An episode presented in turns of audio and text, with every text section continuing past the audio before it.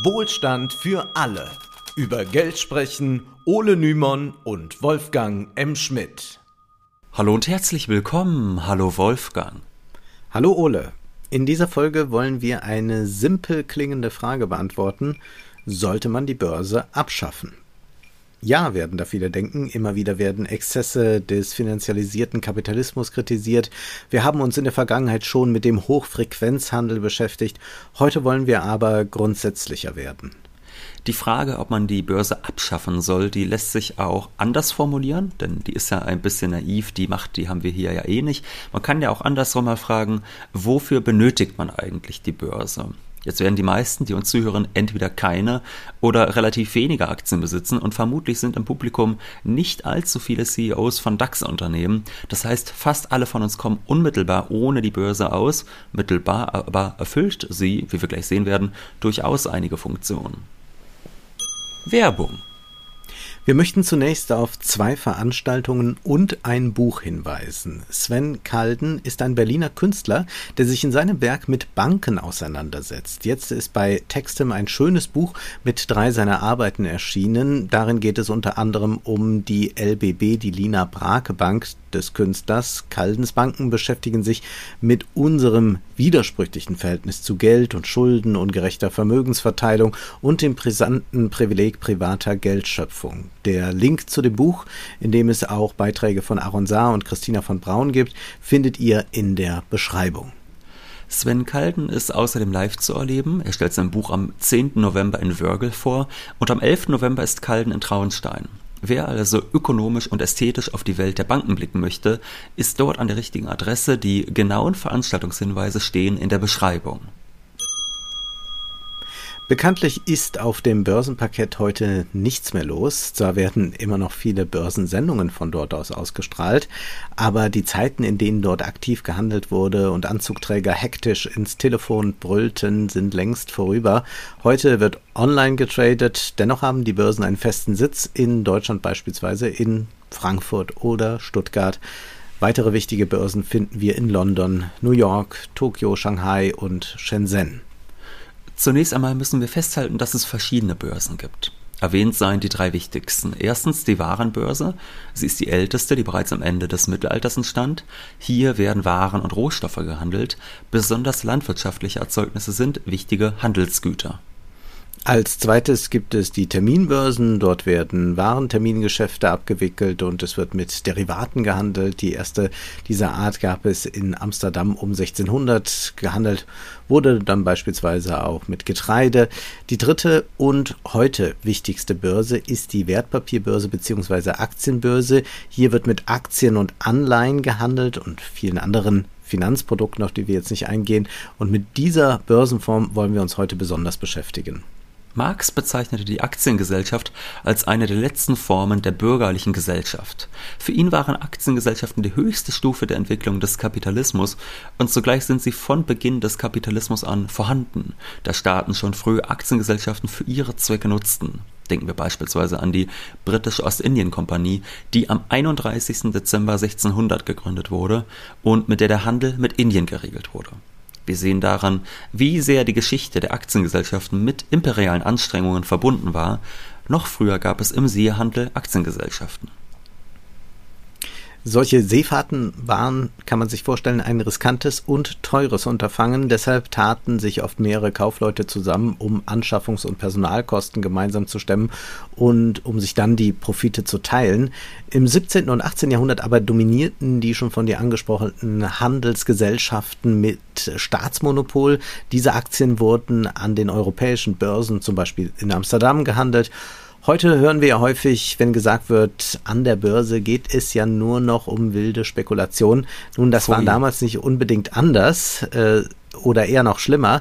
Michael Kretke schreibt im HKWM, also im historisch-kritischen Wörterbuch des Marxismus, Aktien sind zuerst vor allem ein Spekulationsobjekt. Die fantastischsten Projekte werden lanciert bis hin zu einer Gesellschaft für den Betrieb des Perpetuum mobile, die allein dazu dienen, Aktien in großen Mengen zu verkaufen und deren Kurse in kürzester Zeit so hoch wie möglich zu treiben, bis der Schwindel platzt.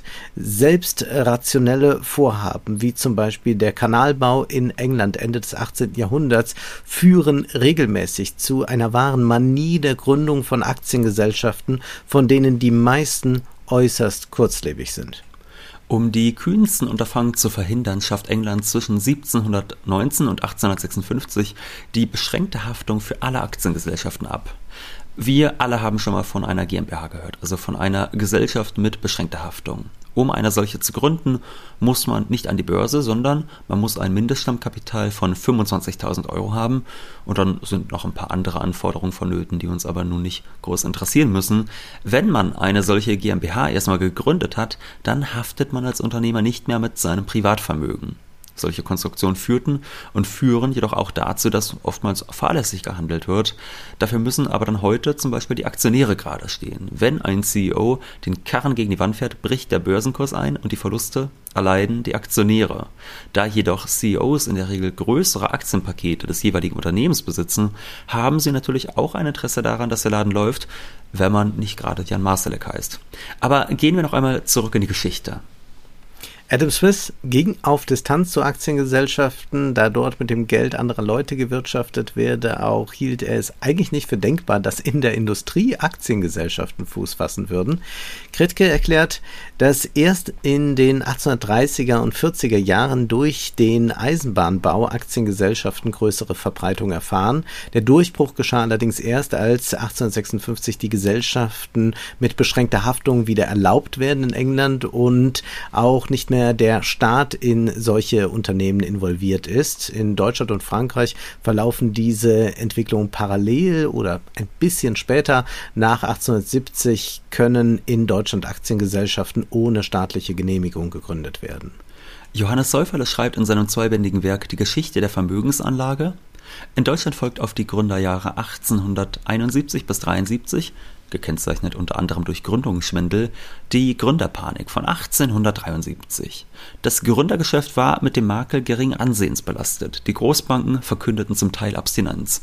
Dennoch war das Gründungsgeschäft, heute würde man sagen IPO-Geschäft, viel reger als heute.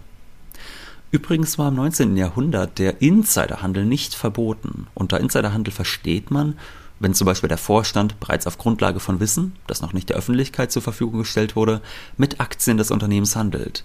Die Ausnutzung dieses Informationsvorteils wäre heute illegal. Wir sehen daran, die Verrechtlichungen geschahen schrittweise und sie geschehen noch immer. Das ist ja kein abgeschlossener Prozess. Wenn man heute von der Deregulierung der Börse spricht, ist es eigentlich falsch. Äh, gemeint ist damit zwar häufig, dass der Handel immer stärker ausgeweitet wird, äh, die Börse immer wichtiger wird, immer neue Börsenprodukte entstehen, aber tatsächlich gibt es heute mehr Regulierungen denn je. Äh, ein IPO ist ein hochkomplexer, über viele Monate andauernder Prozess, in den Gründer, Investoren, eine Bank als Emissionsgarant, die Wertpapierkommission und viele Juristen involviert sind. Das Initial Public Offering bedeutet den Börsengang eines Unternehmens und wir wollen jetzt mal an einem sehr, sehr stark vereinfachten Beispiel erklären, wie das so läuft. Nehmen wir an, wir wollten Wohlstand für alle zu einem großen Medienunternehmen ausbauen. Ulle und ich könnten jetzt unsere Ersparnisse zusammenlegen, aber das würde niemals reichen. Genau, deshalb brauchen wir euch kommt in die Gruppe. ja. ähm, nein, Spaß beiseite, wir würden deutlich mehr brauchen und man kann dann zum Beispiel zu Banken gehen und um Kredite bitten. Aber ob wir wirklich die benötigte Summe bekommen würden, das ist zu bezweifeln. Und selbst wenn dem so wäre, sollten wir bedenken, dass die Kreditzinsen enorm hoch sind. Wir behalten zwar 100 Prozent unseres Unternehmens, aber das Risiko ist einfach zu groß. Kapital können wir uns aber auch durch ein IPO beschaffen, indem wir Aktien herausgeben. Nehmen wir an, das funktioniert alles reibungslos. Die Bank hat den Wert unseres Unternehmens auf drei Millionen Euro geschätzt. Die Summe ergibt sich natürlich nicht aus zwei Podcast-Mikrofonen und zwei Bücherregalen, sondern aus dem Wert, den die Idee, den wir als Host etc. haben. Ja, das ist mit 300 Millionen selbstbewusst geschätzt, aber bleiben wir mal dabei. Ja, da sollen ja auch noch ein paar Anzüge rumspringen, Wolfgang, und ein paar Cocktailflaschen. Ja. Wir wollen jetzt selbstverständlich nicht für drei Millionen Euro Aktien herausgeben, denn dann gehört uns ja nichts mehr. Der Stückpreis soll bei 10 Euro liegen, aber 51 Prozent der Aktien behalten wir, damit wir die anderen Aktionäre immer stimmlich überbieten können. Denn jede Aktie bedeutet im Prinzip eine Stimme, man erhält also ein Stimmrecht. Indem die Aktien an der Börse gehandelt werden, erhalten wir knapp 1,5 Millionen Euro, genauer 1,49 Millionen Euro und damit können wir ordentlich expandieren. Damit erfüllt die Börse den Zweck, Wirtschaftswachstum zu ermöglichen. Das war jetzt das vereinfachte Modell bei 1,47 Millionen Euro natürlich, habe ich schon wieder mich verrechnet, Wolfgang. Ja, ja. ja. Ähm, das äh, war jetzt ein vereinfachtes äh, Modell. Bei einem richtigen IPO muss man äh, zwischen dem Primärmarkt und dem Sekundärmarkt unterscheiden. Der Primärmarkt ist das erste Anlaufziel dann für ein Unternehmen. Dort kann das Unternehmen sich das frische Kapital beschaffen. Hier treffen sich die Unternehmen, die ihre Anteile erstmals öffentlich anbieten, also Aktien öffentlich anbieten. Der Primärmarkt bietet Unternehmen die Möglichkeit, frisches Kapital aufzunehmen und Investoren, die am Primärmarkt teilnehmen, erwerben neue Anteile direkt vom Emittenten, also von dem Unternehmen, wodurch sie zum ersten Mal Eigentümer dann dieser Wertpapiere werden. In diesem Sinne spielt der Primärmarkt eine entscheidende Rolle für unsere Kapitalbeschaffung dann. Wenn nun oftmals gesagt wird, die Börse sei so ungeheuer demokratisch, dann stimmt das nur bedingt. Kleine Aktionäre haben zu diesem Primärmarkt keinen Zugang, sondern nur professionelle Investoren. Mit der Trading-App auf dem Smartphone muss man zum Sekundärmarkt. Hier werden bereits existierende Aktien und andere Finanzinstrumente, die zuvor im Primärmarkt emittiert wurden, von Anlegern untereinander gehandelt. Der Sekundärmarkt ist also der Ort, an dem diese Wertpapiere nach ihrem ursprünglichen Ausgabeprozess gehandelt werden. Auf dem Sekundärmarkt wird die dauerhafte Entwicklung eines Unternehmens abgebildet, aber das Unternehmen ist nicht mehr direkt involviert, denn die emittierten Aktien wurden auf dem Primärmarkt verkauft. Für unsere Wohlstand für alle AG würde das bedeuten, wenn wir erfolgreiche neue Formate entwickeln, die Werbekunden anlocken, würde der Aktienkurs voraussichtlich nach oben schnellen. Oder auch nicht. Tatsächlich bildet die Börse wirtschaftliche Erfolge nicht eins zu eins ab. Da gibt es Zusammenhänge, aber es ist eben nicht eins zu eins. Wir leben immer wieder wie auch relativ kleine, aber stark gehypte Unternehmen plötzlich große DAX-Konzerne an der Börse übertrumpfen. Alteingesessene Industrie-AGs erscheinen plötzlich wie Zwerge, wenn etwa ein Silicon Valley-Unternehmen, das kaum mehr ist als eine App, eine Multimilliardenbewertung an der Börse hält. Es stimmt also schon, äh, an der Börse werden die Preise durch Angebot und Nachfrage bestimmt, ja, aber das funktioniert nochmal nach einer eigenen Logik. Und ja, alle haben die Möglichkeit, durch Aktienkäufe in Unternehmen, unser Unternehmen zu investieren dann auf dem Sekundärmarkt und jährliche Gewinnausschüttungen auch zu erhalten, sprich Dividenden, äh, wenngleich es auch Unternehmen gibt, die keine Dividenden ausschütten. Das heißt, die Gewinne investieren wir dann einfach wieder in unsere AG. Letztendlich kann das aber auch auf dasselbe hinauslaufen, denn dadurch wächst das Unternehmen und steigt mutmaßlich weiter der Kurs. Also viele große Silicon Valley Unternehmen haben äh, jahrelang oder nie Dividenden ausgeschüttet und das hat aber auch die Aktionäre jetzt nicht besonders äh, wütend gemacht. Ja, das macht doch Spaß jetzt hier, Wolfgang, mit unserem kleinen Aktiengesellschaftskasten. Ist ein bisschen wie Weihnachten bei Hoppenstedts. Komm, Wolfgang, wir bauen uns ja. eine Aktiengesellschaft. Ja. Aber ja. blicken wir mal volkswirtschaftlich auf die Gemengelage. Wenn wir gerade festgestellt haben, dass der Aktienkurs eines Unternehmens nicht unbedingt die wirtschaftliche Leistung repräsentieren muss, wie ist es denn dann, wenn wir uns den Aktienmarkt eines Landes ansehen? Johannes Säuferle zeigt in seinem Buch, dass man nicht unbedingt von einer Korrelation zwischen Aktienmarkt und Wirtschaftswachstum sprechen kann. Er bringt Beispiele. Der US-amerikanische S&P 500 ist von 2009 äh, bis 2019 2,3 mal stärker gestiegen als der chinesische äh, CSI 300 trotz viel höherem Wachstum in China. Offenbar haben die Anleger trotzdem lieber in amerikanische Konzerne investiert, obwohl es in China wirtschaftlich besser lief. Säuferle sieht das Auseinanderklaffen von Aktienmarkt und Wirtschaftswachstum auch in den Entwicklungsländern ganz stark und bietet da viele Zahlen. Er schreibt dann auch, man müsste annehmen, dass das Dividendenvolumen auf Dauer mit der Wirtschaftsleistung mitwächst und dass die Kurse auf Dauer den Dividenden folgen aber er sagt, es sei nicht der Fall. Säufele weist auch darauf hin, dass schon bei der industriellen Revolution damals in England die Kurse kaum stiegen Äh, oder blicken wir auf die 1990er Jahre nach Deutschland. Im Vorfeld der Wiedervereinigung im Spätsommer 1989 kam es zu einem Zuwachs beim DAX und äh, der steigerte sich dann äh, immer weiter bis zum Sommer 1990. Und dann schreibt Seufele jedoch, der real stattfindende Wiedervereinigungsboom wurde dann bis Ende 1993 von stagnierenden Aktien begleitet. Also da, äh, wo tatsächlich dann die Wirtschaft begann zu florieren, da muckten die Aktien sich kaum. Das würde doch eigentlich nahelegen, dass die Börse eine große Illusion ist, von der wir uns verabschieden sollten. Der Aktienkurs eines Unternehmens kann beispielsweise sinken, wenn das Unternehmen das versprochene Produktionsziel erreicht hat, die Anleger jedoch noch mehr erwartet haben. Das heißt, es wurde erfolgreich gewirtschaftet, aber man ist auf Seiten der Anleger davon ausgegangen, dass das ausgegebene Ziel weit übertroffen wird. Und da könnte man durchaus mal zustimmend Keynes zitieren. Ja, Keynes äh, war da kein großer Fan von Spekulationen. In seiner General Theory schreibt er, abgesehen von der Instabilität, die aufgrund von Spekulationen entsteht, ergibt sich Instabilität auch aus der menschlichen Natur aufgrund der ein großer Teil unserer positiven Aktivitäten, seien sie moralischer oder hedonistischer oder wirtschaftlicher Art, eher von spontanem Optimismus als von mathematischen Kalkulationen abhängt. Wahrscheinlich können die meisten Entschlüsse etwas Positives zu tun, dessen volle Wirkungen sich über viele zukünftige Tage ausdehnen werden, nur auf Lebensgeister zurückgeführt werden, auf einen plötzlichen Anstoß zur Tätigkeit statt Untätigkeit und nicht auf den gewogenen Durch Durchschnitt quantitativer Vorteile multipliziert mit quantitativen Wahrscheinlichkeiten.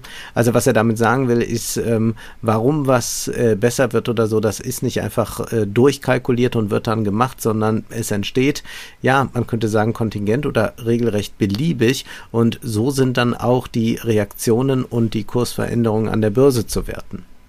Ja, und äh, ich würde trotzdem sagen, dass auch das eine gewisse Rationalität hat und zwar dann nicht unbedingt so, dass man sagt, äh, ich glaube, dass dieses oder jene Unternehmen jetzt ansteigt, sondern es reicht ja auch zu sagen, ich glaube, dass andere glauben, dass das Unternehmen im Wert steigt und deshalb kaufe ich jetzt noch zu, um es diesen Leuten dann äh, wieder zu verkaufen, obwohl ich selbst weiß, dass das irgendwann wieder einbrechen wird, aber ich bin der Meinung, ich schaffe es, diesen Moment abzupassen, also die ja. diese Erwartungen der anderen zu erwarten, das gehört natürlich auch sehr essentiell dazu. und das, also man kann sich wiederum rational in all den Irrationalitäten verhalten. Genau. Und ich glaube, was äh, Keynes hier nochmal so deutlich macht, und das ist ja so ein keynesianisches Prinzip, dass man immer auf so eine äh, volkswirtschaftliche Gesamtvernunft mhm. eigentlich hinaus will. Und dann sieht er aber eigentlich auch hier äh, selbst ganz gut, dass das äh, eigentlich dann doch nicht so ist. Das auf jeden Fall, aber ich glaube, individuell kann es schon Sinn ergeben. Also ich sage ja. mal so, wenn mal wieder äh, der Bitcoin eincrasht äh, und seinen Kurs um die Hälfte verliert, kann man natürlich schon sagen, auch ich glaube durchaus, dass dann noch Trottel sind, äh, die mir das wieder abkaufen in ein paar Monaten zum doppelten Preis. Also schlage ich jetzt mal zu, was sicherlich keine Investmentempfehlung sein soll, aber was natürlich äh, als Haltung Sinn ergeben kann.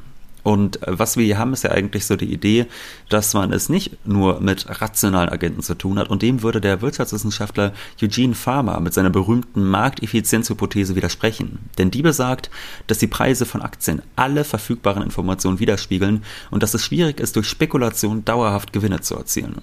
Man kann also selten durch Antizipation klüger sein als der Markt selbst, von einigen Glücksgriffen einmal abgesehen, Spekulation sei aber auch deshalb, anders als Keynes es darstellt, gar nicht schlimm, denn diese mache die Märkte nicht instabil, sondern es ist eigentlich nur Ausdruck dessen, was der Markt an Wissen produziert.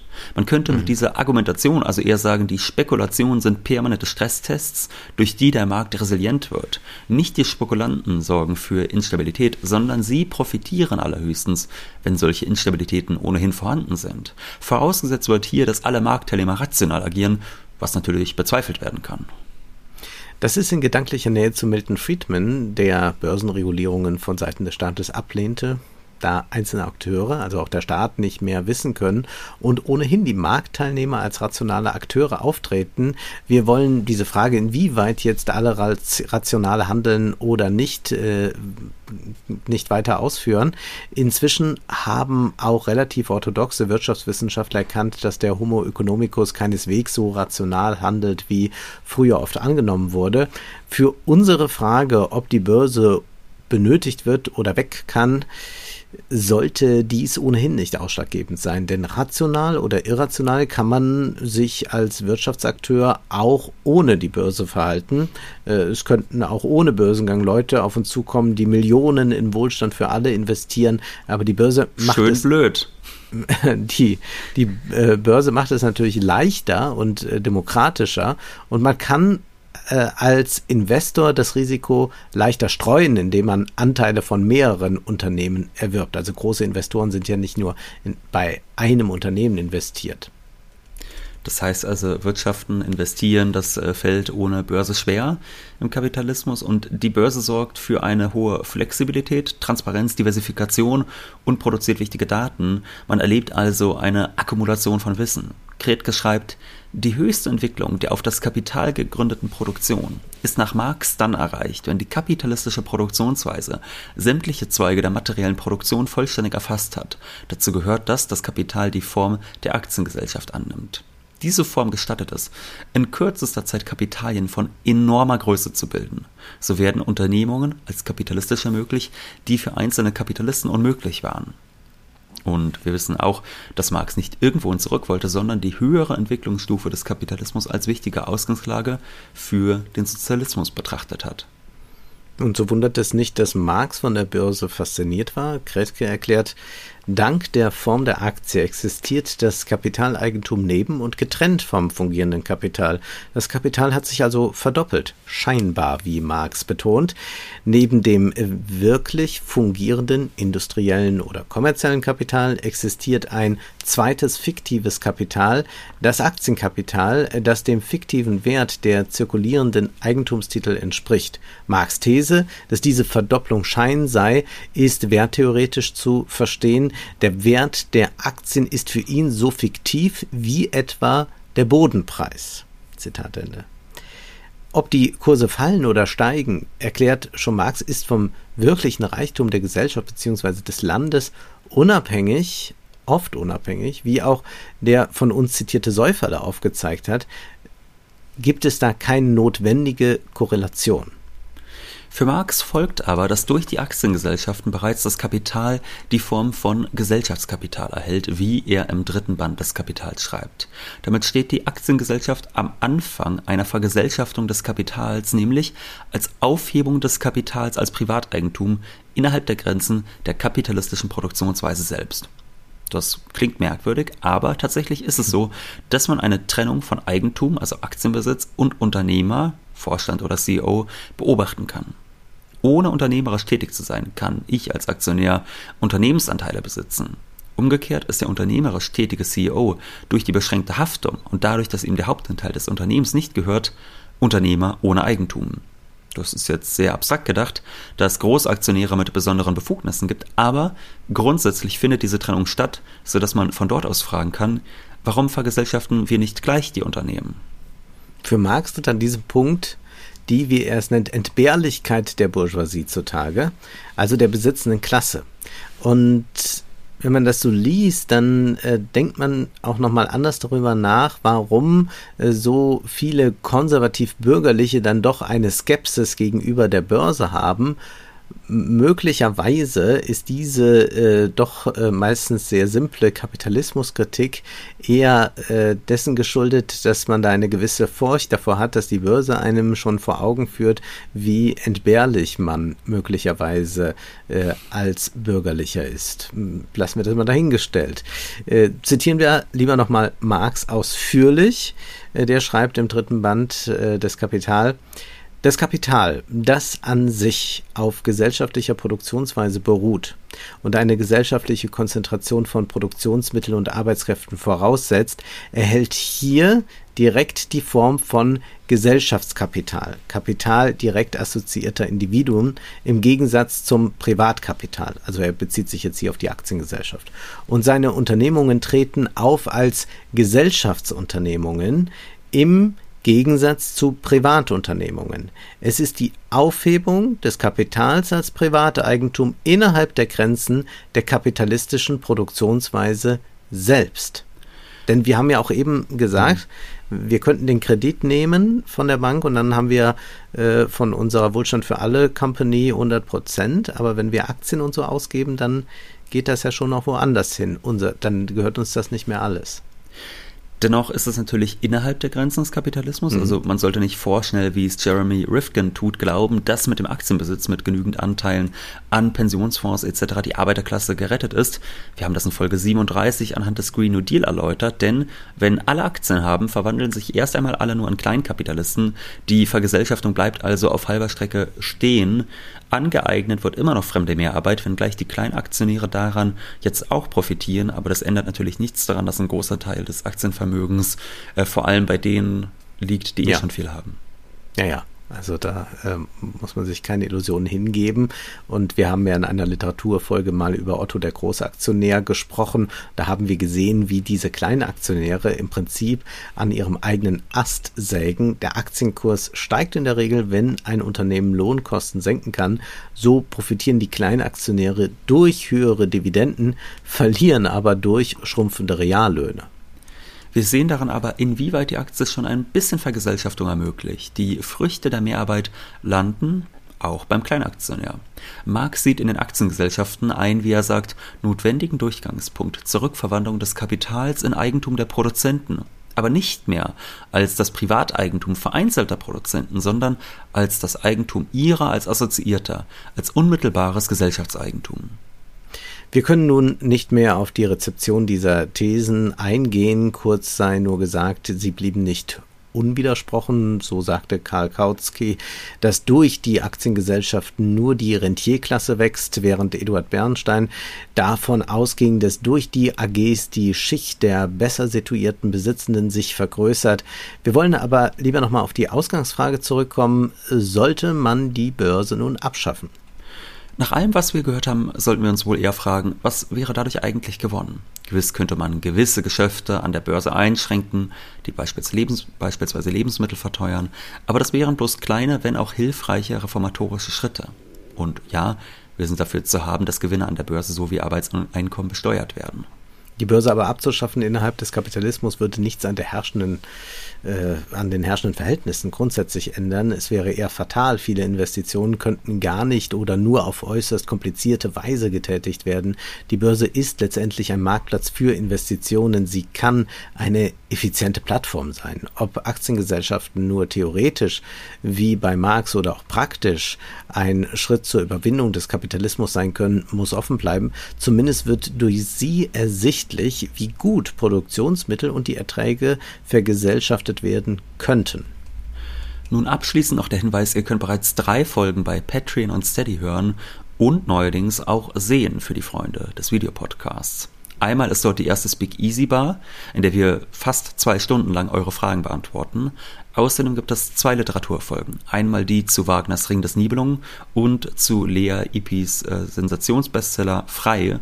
Wenn ihr die Folgen hören und diesen Podcast unterstützen wollt, schließt bitte ein Abo bei Steady oder Patreon ab. Die Links stehen wie immer in der Beschreibung. Außerdem möchte ich noch darauf hinweisen, dass ich am 16.11. im Staatstheater Wiesbaden über die Faszination Oper spreche. Und das ist ein Abend für alle, die neu zum ersten Mal oder wieder in die Welt des Musiktheaters eintauchen wollen und es geht dabei auch um das Politische in der Oper.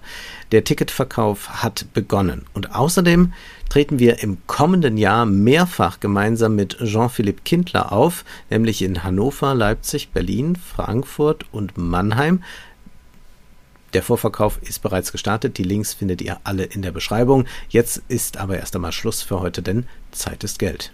Prosit. Das war Wohlstand für alle. Ihr könnt uns finanziell unterstützen über paypal.me Schrägstrich Ole und Wolfgang oder über die in der Beschreibung angegebene Bankverbindung. Herzlichen Dank.